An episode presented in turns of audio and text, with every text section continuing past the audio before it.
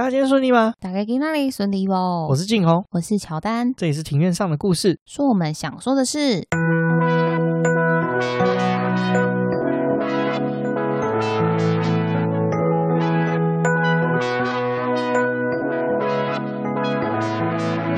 因为我们喜欢故事，所以透过故事来认识有趣的事。这里有历史，有书籍，有电影，有风土，还有那些你没注意过的事。因为知道的太少，所以就来读故事、讲故事，在这里扩散你我的故事宇宙，还有那些故事所延伸出的观点。需要 First Story。本节目透过 First Story Studio 上传 Google First Story， 了解更多。好的，那我们先来聊一下，说最近在做什么？对，其实我们这一集又是一样，就是在元旦的时候录的。对，也是在元旦的时候录的。好，那我来聊一下说，嗯，你知道最近因为大家不能出国嘛，所以说要振兴国旅，那我就是去参加了一个花莲当天来回的行程。哦，真的真的很累，用想的就觉得很累。对啊，花莲欸，不是九份欸因为新的路开了啦，所以去花莲其实没有像以前那么累了。对啊，因为苏花改真的是我觉得是一个很棒的工程啊，就也提高安全性。对啊，像我们上次跟达叔聊，因为达叔其实有参加过这个苏花改的改建工程。对啊，因为它其实就是一个它是隧道吧。对，隧道的部分其实它好像是苏花改那一段公路改建工程局的工程师。嗯哼哼，我印象中好像是这样子。对啊，就是有苏花改之后，其实是觉得，嗯、呃，去花莲的路是顺蛮多的。那我讲一下为什么要参加这个，因为其实是，呃，我爸妈的一个好朋友，他的孩子就是在一间蛮知名的旅行社。因为其实我觉得这间旅行社很好，是因为说，其实现在因为疫情嘛，那他们的收益很大幅的缩减。那他们其实是在一个都没有裁员的状况下，那就是有请他们的员工们就是找一些人来就是参加这些行程。那我。我妈就想说哦，那帮忙一下，那我们就是去参加这个活动。然后没想到呢，他们就选了一个花莲当天游。我就说开玩笑，花莲起码要两天一夜吧。对啊，这个比较合理。而你那天几点就出门了？我那天其实因为那时候是说六点半要集合在北车，所以说我其实大概五点半就出门了，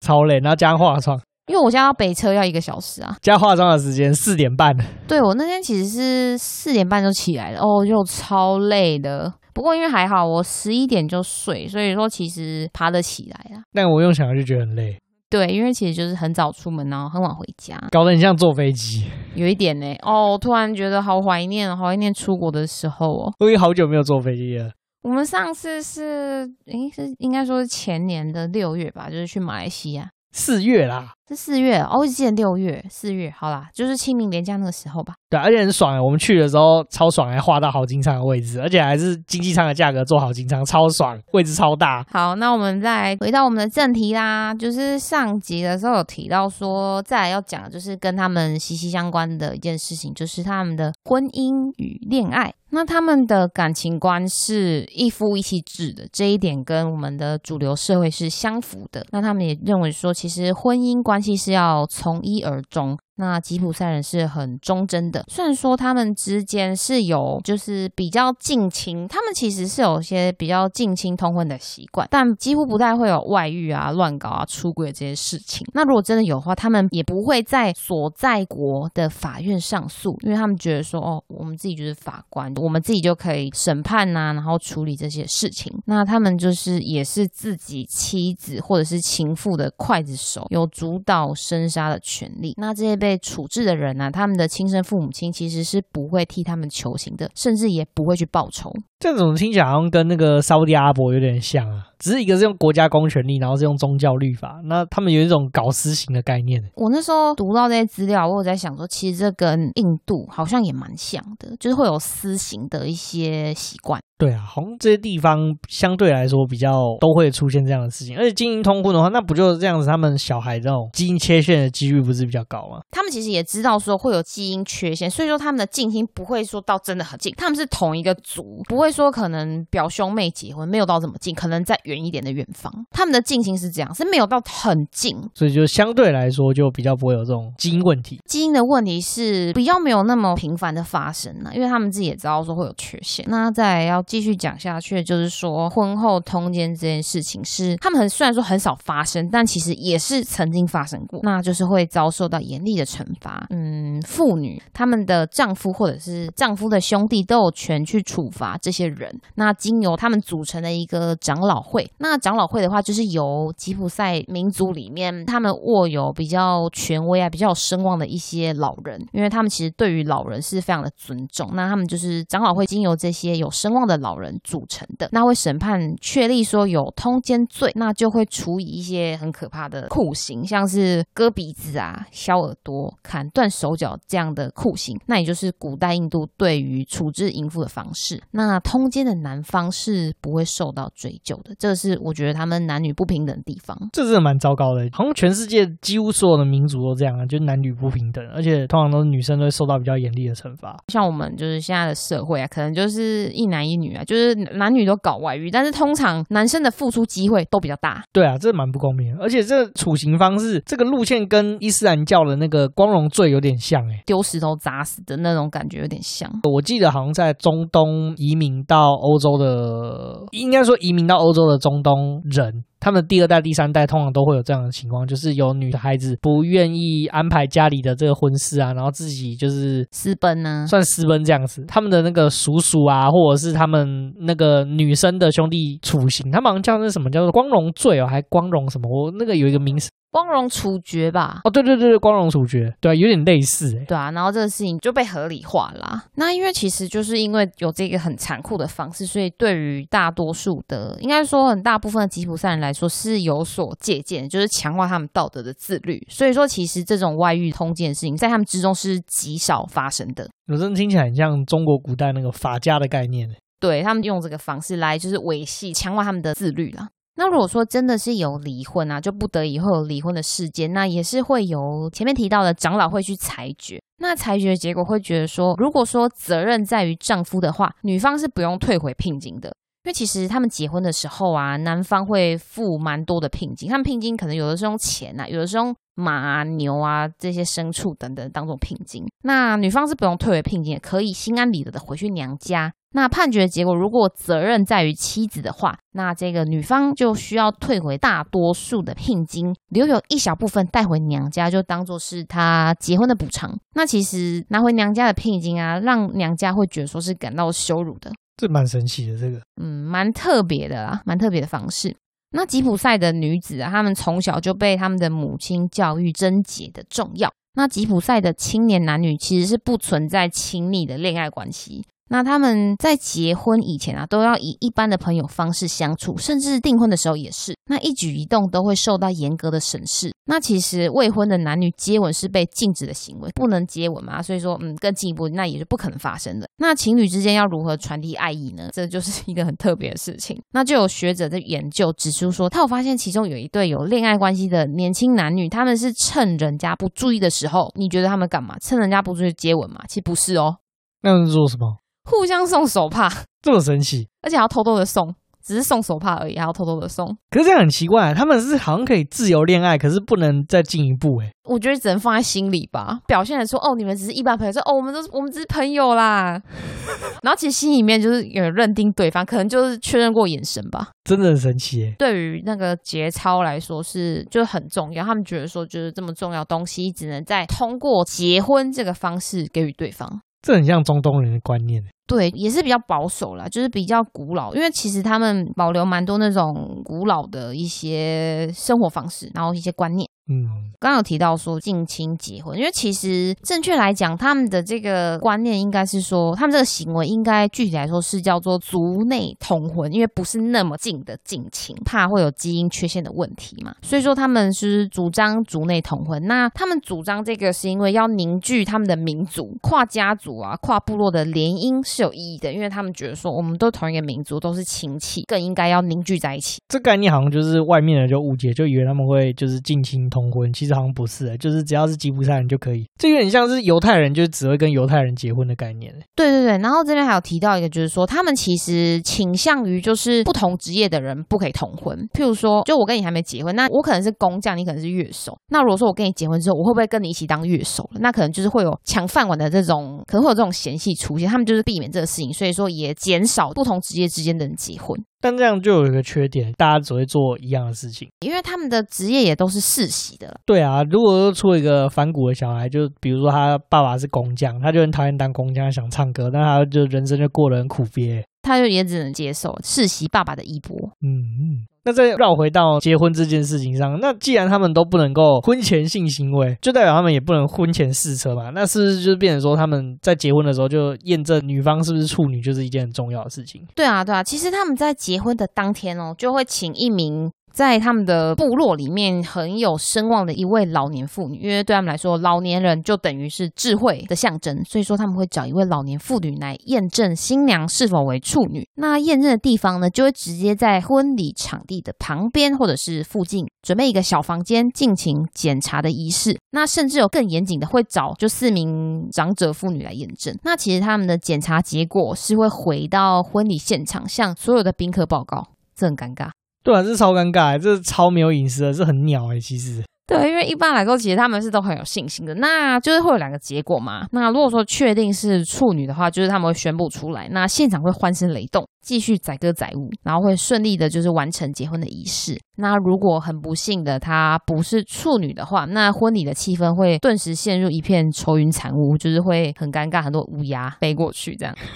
然后同时还会，我觉得这个很荒谬，是说宣布说不是处女嘛，那也会举行一个叫做失贞仪式，失去贞洁的失贞仪式。但我不知道怎么办，因为其实没有查到太多具体的资料。然后举行完之后呢，那来参加婚礼的宾客他们会纷纷的退席，然后新娘也会被退婚，从此就是应该说她往后的人生就是被吉普赛人所蔑视。这个不是什么失贞仪式，这是处刑仪式吧？对，其实对他们来说这个真的是一个非常非常残酷的惩罚，因为对吉普赛人来说群聚啊，然后跟聚落之间里面的人就是连结是很重要的一件事情，那一旦被轻视的话就没有人要理你，没有人要理你你就边缘人，那边缘人就很痛苦，这蛮可怜的。而且贞洁这件事情其实就是以现代的观点来说，他们应该是检查处女膜之类的吧，应该是吧，因为他们都是用比较古老的方式来验的，所以可能是用这样子的方式。那个东西不是基本上有的时候哦不小心弄破吗？对啊，什么体操弄一弄啊，骑脚踏车什么就破掉了，不是吗？其实也是有可能，我觉得应该也是也是有人被误会。对啊，那像中东也是好像也有这样的习惯啊，我听到的中东好像是会准备一块布诶、欸、然后就洞房花烛夜的时候就大家知道了 a few moments later 哦、oh. 对，然后就看那块布有没有红红的，如果没有的话就代表说诶这个女生不是处女，那这个也是以现在医学的观点来说确实是有点会有失精准度的事情。对啊，我觉得这其实还蛮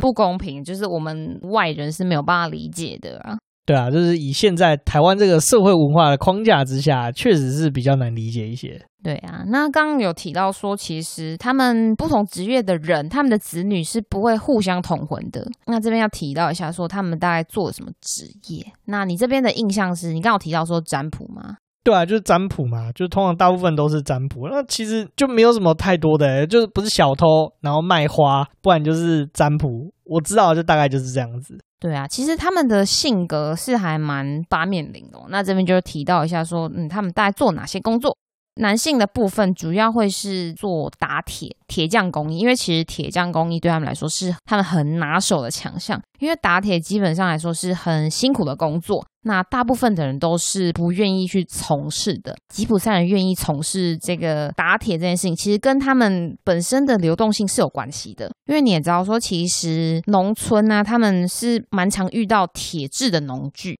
那其实农村的市场是非常的分散的，那如果说从偏远地带的农夫啊需要到一些比较市集的地方购买的话，往往会耗费许多时间跟精神，所以说流动性高这时候就成为吉普赛人从事这个行业的一个优势，就他们可以就是四处去找说诶哪一个农村的农夫啊需要农具，那他就可以赶快制造给他，就是走到哪打到哪就对了，基本上是以这样的精神来去做这件事情。不过现在好像他们这样就比较难生存了，因为现在不是都工业化嘛，就没有人要用这种手工农具了。对啊，就看哪里需要 handmade 他们就会过去。对啊，现在比较少 handmade 的这种事情。对啊，因为就是大量机械化生产化这样子。然后除了说提到铁匠嘛，那他们也会做一些铜器啊金属加工，就是这种加工类的东西就是他们很擅长的事情。哦，还有一个蛮强的就是他们的编篮业，就是编织篮子的编篮。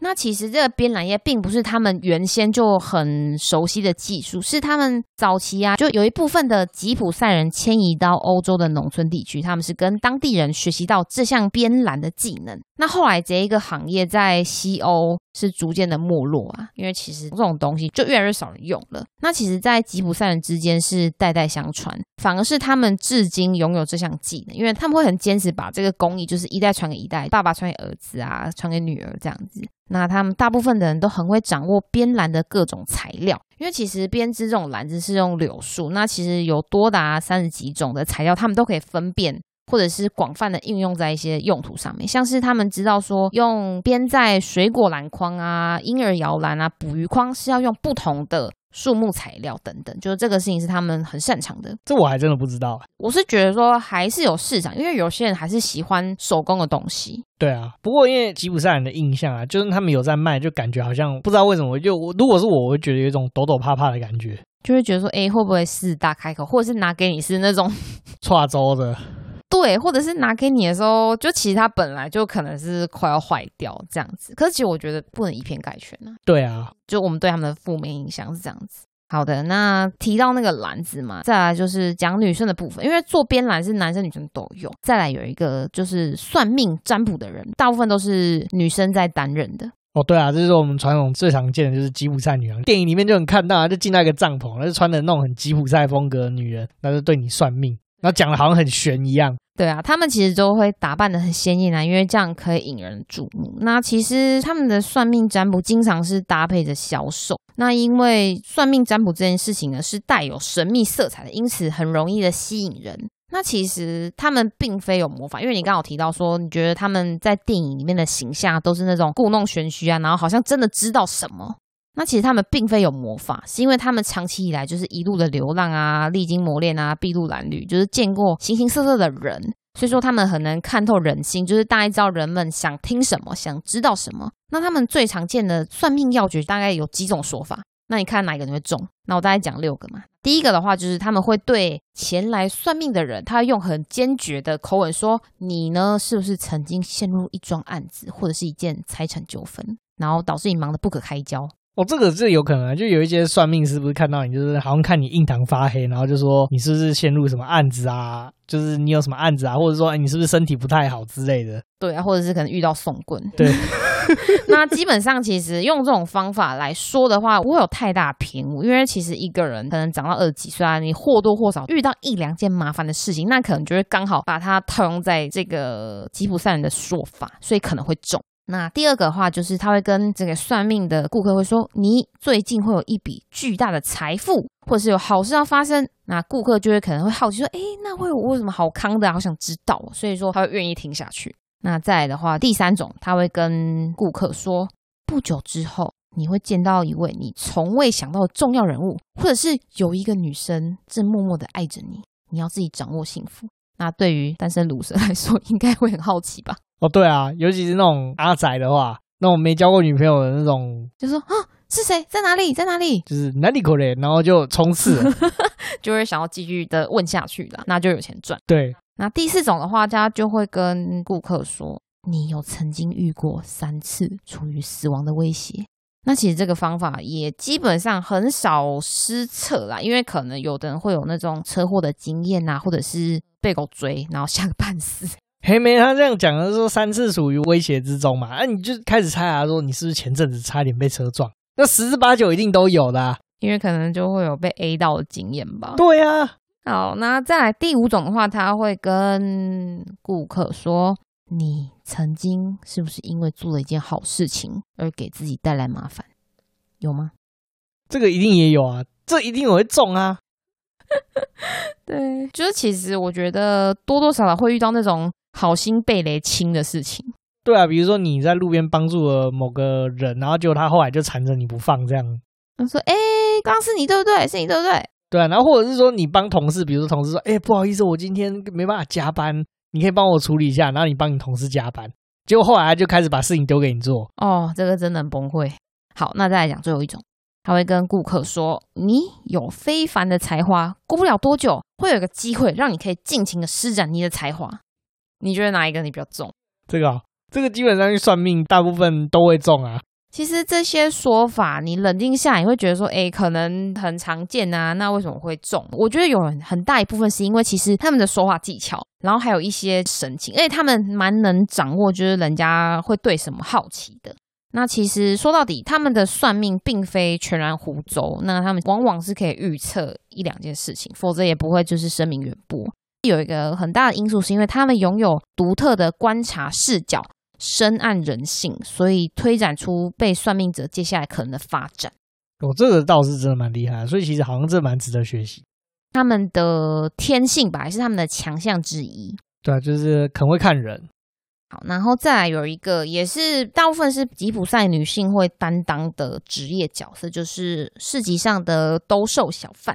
这个就是我爸遇到的那一种吗？诶，你爸是遇到吉普赛小姑娘推花给他吗？好像是这样子哦。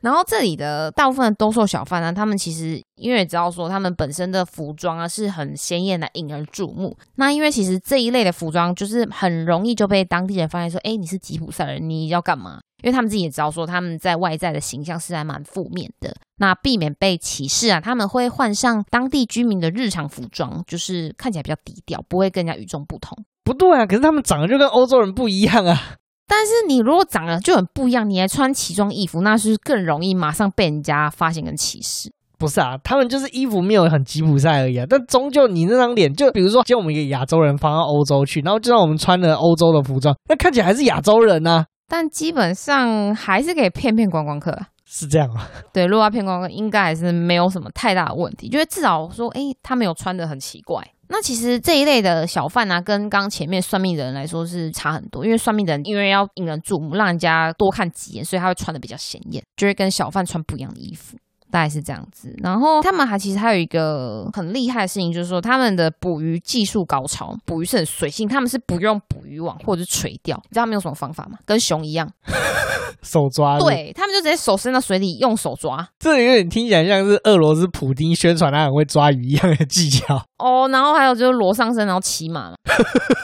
欸、这种是蛮厉害的，徒手抓鱼，这真的很屌。哎、欸。读资料是说他们其实捕鱼啊是有分白天跟晚上有两个方式。那我先讲晚上好，晚上的话因为其实他们会好像是拿一个蜡，对，应该要拿蜡烛，然后在河流上面会有个光，那鱼就是会靠过来，它就因为有光靠过来，然后他们看到有鱼嘛，他们就快很准手伸下去。哦，是哦，真的就抓到了。他们大部分都是晚上抓鱼是用这种方法，然后其实白天的话就比较没有办法用光源来吸引，因为白天就是都有一片光亮嘛，他们也是用这样徒手抓的方式。那他们会倾向就是在河流的下游部分，因为他们就是凭感觉然后伸下去抓，那如果说没有抓到鱼的话，至少不会打草惊蛇，不会去吓到上游的鱼，那所以说他们倾向是在下游抓，这是蛮有智慧的。这个那下游抓不到再往上游去抓，他们抓的方式很特别，就是说他们会慢慢的，白天的时候会慢慢的把手伸下去伸下去伸下去，然后就是用手指，好像是用食指跟拇指嘛，然后去慢慢的抚摸鱼的鱼鳃，就是有点像是那种就是宠物狗被摸毛那种概念，就是让他们舒服，就是轻轻的就很轻柔的抚摸他们，然后让鱼失去戒心，不会觉得说呃是有东西要抓他们。然后他们就是趁那个鱼啊，因为鱼鳃也知道它呼吸的时候是一开一合的，它就会趁那个鱼鳃啊，趁那个鱼很享受被摸的这种过程之中，趁它的鱼鳃打开的时候哦，把手指插进去，这很屌欸，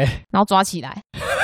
那他的手指就是鱼叉，直接就抓起来。他们其实成功率真的蛮高的，这是很厉害。对啊，不用任何的工具，用手，这我真的觉得很屌。所以那个熊啊抓鱼是真的事情还是那个故事的形象，我也不知道啊。熊好像真的会徒手抓，我之前看那个国家地理频道他好像就有讲过，搞不好吉普赛人徒手抓鱼啊这个事情可能也是跟熊学习。前面有提到说就其实他们是还蛮熟悉动物的习性，那也有可能是因为这样子哦。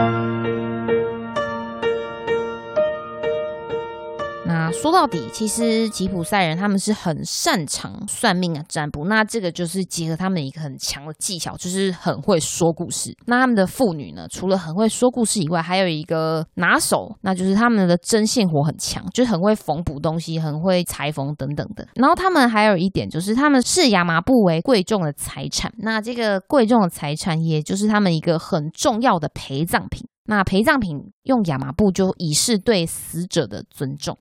亚麻布之后我们要讲的就是他们还有一个优势，就是善于学习外族的技能知识，然后再不断的吸收他们的经验啊，调整自我，再接纳一切的环境变化，就像变色龙一样，然后他们就会善于选择适合他们自己的一些客观条件。难怪他们会去学编织，因为他们就是也知道说他们很会这件事情，所以说就是运用这项强项。对啊，那你刚刚有提到职业嘛，而且你上一集不是有提到一个拳王吗？哦对，拳王。吉普赛人一般来说他们是很爱好和平啊，爱好大自然的特性，是很难与这种有格斗精神的就是拳击运动类项在一起。那这边有一个值得一提的人物是 W B C 冠军拳王。那 W B C 是世界四大拳击协会的其中一个协会，那这边的冠军拳王叫做 Tyson Fury 泰森富里，那绰号是 Gypsy King， 绰号就是吉普赛国王。那这个拳王他其实是英国人，但他是具有吉普赛的血统，即使说他在拳击场上的表现相当的出色，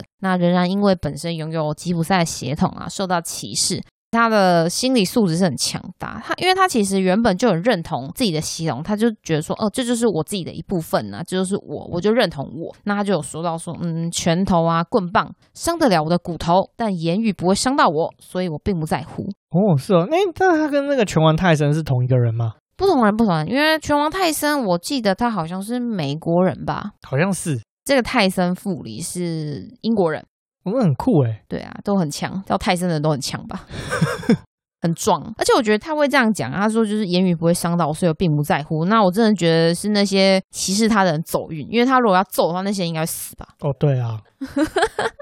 然后他其实讲这段话是被采访啦，前一阵子大家也知道说美国的黑人啊弗洛伊德他的这个被白人警察压制致死的这个事情其实是闹得沸沸扬扬的、啊、那他就是因为这件事情有被采访嘛，有问一下说他的心声，就有提到说他有被歧视啊。后面之后就有记者也问他说诶，那你为什么不要站出来替自己发声呢？那他其实给了一个蛮大气的回答，我觉得也蛮感动的。他就说全世界只有一个种族，那就是人类，我一直为人类而奋斗。听起来真的很吉普赛风格的回答。对啊，所以说他本身他其实也就是知道说自己被歧视，但他并不会因为这样子然后可能就是去觉得说避免谈及自己是吉普赛血统。那其实这个血统的事情我觉得还可以再提另外一件事情，是犹太人。因为其实我前阵子有读一本爱因斯坦传，因为爱因斯坦本身也是犹太人嘛，那他其实有些犹太人的朋友，那他们会因为要避免被纳粹德国啊追杀，或者是说为了避免被当地的一些人啊被讨厌，因为其实他们当时犹太人的处境是还蛮艰难的。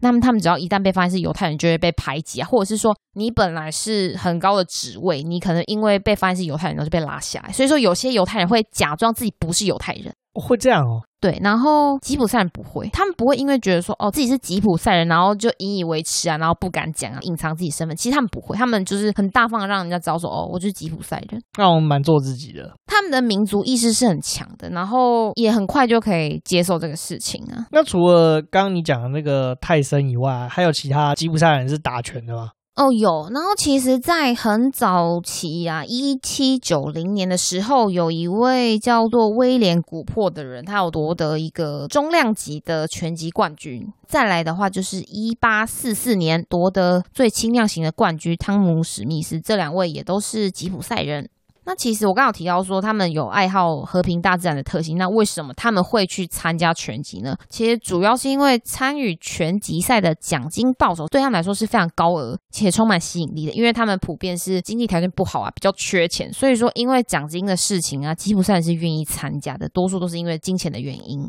所以现在的话还有吉普赛人会参加拳赛吗？现在其实很少了，是因为说因为现在的拳击比赛都已经规范化，然后又因为他们备受歧视，所以吉普赛人是慢慢的被条件在拳击市场。这边提一下，吉普赛人他们的外在条件是占有优势，因为他们普遍都是比较健壮，然后身材算是匀称，很少那种很胖的人或是瘦到爆的人，就他们其实都是比较匀称，然后他们本身的协调性也很好，然后反应也很好，那攻击跟速度都可以掌握得当，所以说他们其实本身是适合拳击的，但是因为这些拳击比赛的一些发展啊，又被歧视，所以说他们就慢慢的消失在拳击比赛当中。哦，原来是这样。对啊，所以如今的拳击对吉普赛人来说，就是只是一个娱乐的方式，或者是很短期的谋生。就是可能如果说有人愿意出高额的奖金让吉普赛人参加的话，他们其实会因为经济因素还是愿意参加的。听起来吉普赛人也是有很进入主流市场的人嘛。不过我们大多数人好像对他们的印象还是留在这种扒手的印象，对不对？嗯，对啊，观光客的噩梦。他们也很了解说当地民众就比较不容易受骗上当，因为当地民众其实就是也见过他们，也了解他们，所以说不太会被骗，不太会被扒。那他们其实蛮常从观光客下手的。对啊，那不过为什么他们会扒手很多都是吉普赛人呢、啊？因为其实他们为了生存的需要，对他们来说，因为他们找不到体面啊，或者是比较正常的工作。假设说，可能今天在欧洲啊，有一个工地，有一个工头，如果他要找工地的人，他应该不会考虑先用吉普赛人。所以对他们来说，他们的那个求职是非常的劣势的，就真的是不得已，然后就去当扒手。哦，因为他们就真的也很擅长这件事情，所以就是赚钱的一个很快速的方式。那其实吉普赛人他们大部分的道德观就是是没有问题，只是说因为生存嘛，逼不得已。那他们也会编一些故事啦，就为了要赚钱，所以说也是有忽略道德的成分，所以说让他们。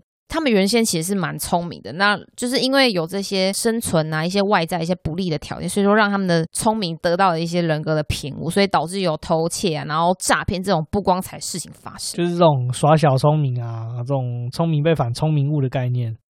对啊，其实是有是有关联的啦，所以这也是为什么他们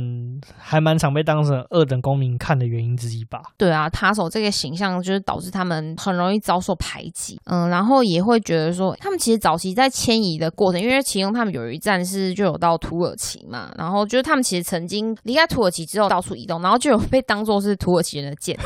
还有被当作犹太人的亲戚，所以其实真的蛮蛮惨的。因为那时候纳粹德国就是要大屠杀犹太人，其实他们也是有屠杀吉普赛人，但是因为他们太边缘了，所以没有人去管他们。也就是说提到大屠杀、纳粹屠杀都只会讲犹太人，不会讲吉普赛人。哦，对啊，我记得好像那时候集中营也杀了蛮多的那个吉普赛人。对，而且他们好像被当二等公民，是不是因为他们本身身上好像也带蛮多传染病啊？因为你看他们吃不是吃得很卫生。对，所以他们其实他们本身啊，因为可能饮食习惯卫生条件不佳，所以导致他们可能会传染黑死病啊，然后鼠疫啊、霍乱，是因为这样被排挤。哦，然后也因为他们常当扒手嘛，所以就是也这样，然后又搞巫术，感觉又跟那个西方主流的那种宗教价值有点抵触。对，其实是还蛮大的一个抵触啦。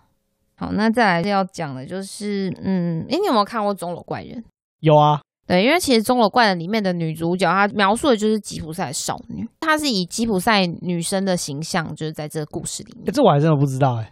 对啊，那个女主角好像我忘记什么名字，这很久很久以前看过的啊，艾斯梅拉达。对，反正就是艾斯梅拉达是里面的女主角，就她就是性格很天真啊，乐观活泼，然后也很善良。然后那个男主角怪人驼背敲钟人，他叫做加西莫多。为什么你都记得啊？呃，因为我其实我小跟国中都有看过，被音乐老师强迫要看。哦，那是法国的音乐剧嘛，对不对？所以音乐老师都叫我们看。讲到法国的音乐剧，真的是蛮棒的。哦，你还有推荐的吗？有啊，最有名应该就是《罗密欧与朱丽叶》嘛。哦，对，那其实是非常洒狗血的故事哎。对啊，然后它的法语版的音乐剧很有名，而且法语的音乐剧的歌就听起来很流行。那我也很喜欢一个是法语音乐剧叫《太阳王》，然后它的主题曲我觉得很好听哎。你说太阳王的主题曲？对，太阳王的主题曲我觉得很好听。对啊，我觉得大家因为现在疫情嘛，也不能就是常群聚嘛，也不能就是出国，所以说我觉得大家可以多看一些这种经典的文学作品也不错。对啊，然后不过法国音乐剧在台湾比较难取得啊，因为没有什么正版授权，台湾市场太小了、嗯、因为可能这个还不是很到非常普及吧。这就让我们这个水沟对面的邻居啊，有很多这个这个、我不多说了，这大家都会使用的技巧。你说也是不光彩的行为吗？我没有说，总而言之大家都知道了。哦，没关系，就是如果真的有来办巡演什么，是可以看一下。对啊，如果有来台湾巡演的话，是可以考虑就是买票进场看一看这样。对啊，对啊。好，那再就做我们最后的总结啊，来讲一下新的吧。那我的话呢，因为我是本身其实就知道吉普赛人嘛，那因为就是刚好听到Jerome的节目就有提到，那觉得说诶，其实我觉得可以讲一集，应该蛮精彩的吧。因为我其实在讲这个事情的时候，我是有就是看一本书，它叫做吉普赛的智慧。那这本其实也蛮深入的提到吉普赛人的故事啊、由来啊、背景等等，然后又看一些网络上的资料，因为其实网络上资料我觉得不算太多耶，就因为他们没有什么进入主流的视角吧。对，因为光是那个什么大屠杀只提到犹太人没提到他们，我觉得真的就够可怜了。对啊，那对我来说的话，诶，很多吉普赛的事情我不太清楚耶，我以前以为他们就是真的是有自己的宗教，结果他们好像就只是江湖术士，他们就是变色龙啦，去哪里就信什么教。对啊，这真的是对我来说是蛮冲击的一件事情。对，因为其实在欧洲，因为欧洲是很信仰宗教的地方，那如果说他可以信仰宗教的话，那我觉得说他是会比较容易被当地的居民接受的。对啊，这个我蛮讲。然后再来就是那时候共产时代的时候，其实吉普赛人也被纳入了这个体系之内，这点我也蛮惊讶的。不管是他们是被强迫还是怎么样，总而言之就是比起现代来说，好像他们在那个年代受到的照顾跟保护跟平等性好像反而是比较高的。嗯，对，但是我觉得有另一个角度来看是说，可能对他们来说，他们不一定喜欢这样子，因为他们是流动性高，他们习惯四处迁徙的生活。因为如果说他要做一个固定的工作，他势必得被规定要住在那个地方。哦，对啊，好像在苏联时代就这种事情是确实是比较多的。对啊，就是可能跟他们本身的性格会没有那么的相符吧，但其实也不错啊，就基本上也是让他们当时的温饱，就是没有说很富裕的条件，但是至少是不会到饿死。对啊，这个民族其实也蛮特别的，就是他们的一些思想上的东西是很值得探讨的。对啊，因为我就觉得说他们是这么边缘的民族，那可以维持这么久，两千万人耶，然后都没有消失，那我觉得一定是有他们厉害啊、特别的地方。没错，对，虽然说现在普罗大众，包括我们两个，我跟靖宏对他们的印象其实都还是停留在负面的状态。那但是我就很想要了解说他们的历史脉络啊，或者是什么样的原因导致他们会有现在的情况，就不外乎是他们与主流社会就背道而驰嘛，所以导致现在会有这样的发展。那我也是希望他们可以身体健康，然后过得好。对啊。那我们就讲到这里。那、呃、如果喜欢我们节目的话，请在我们 Apple Podcast 上面帮我打星评分加留言，并且分享给你所有的朋友。对啊，那来追踪一下我们的 I G， 让我们可以赶快多一点人追踪。那我们的账号是 Story on the Yard， 可以在放大镜那边打上庭院上的故事就跳出来了。对啊，那个你请人家追踪，可是你也要在上面多跟人家互动啊。哎、欸，有啦，我有在 po 限动，因为我怕大家觉得我太烦。不会啦，大家都不知道我们在搞什么。好，那我就烦死大家不要退那除了 I G 以外，我们也有那个语音留言啊，那谢谢我们 First Story 技术支援，你可以直接语音留言给我们、哦、对，那有任何留言我们都会在节目上回复哦，非常感谢。而且如果你有用语音留言的话，下一次我们来试试看，好，我们直接把你的留言剪进来我们节目里面。哎，对啊，还蛮酷的哦。好，那我们就下次见咯，拜拜拜拜。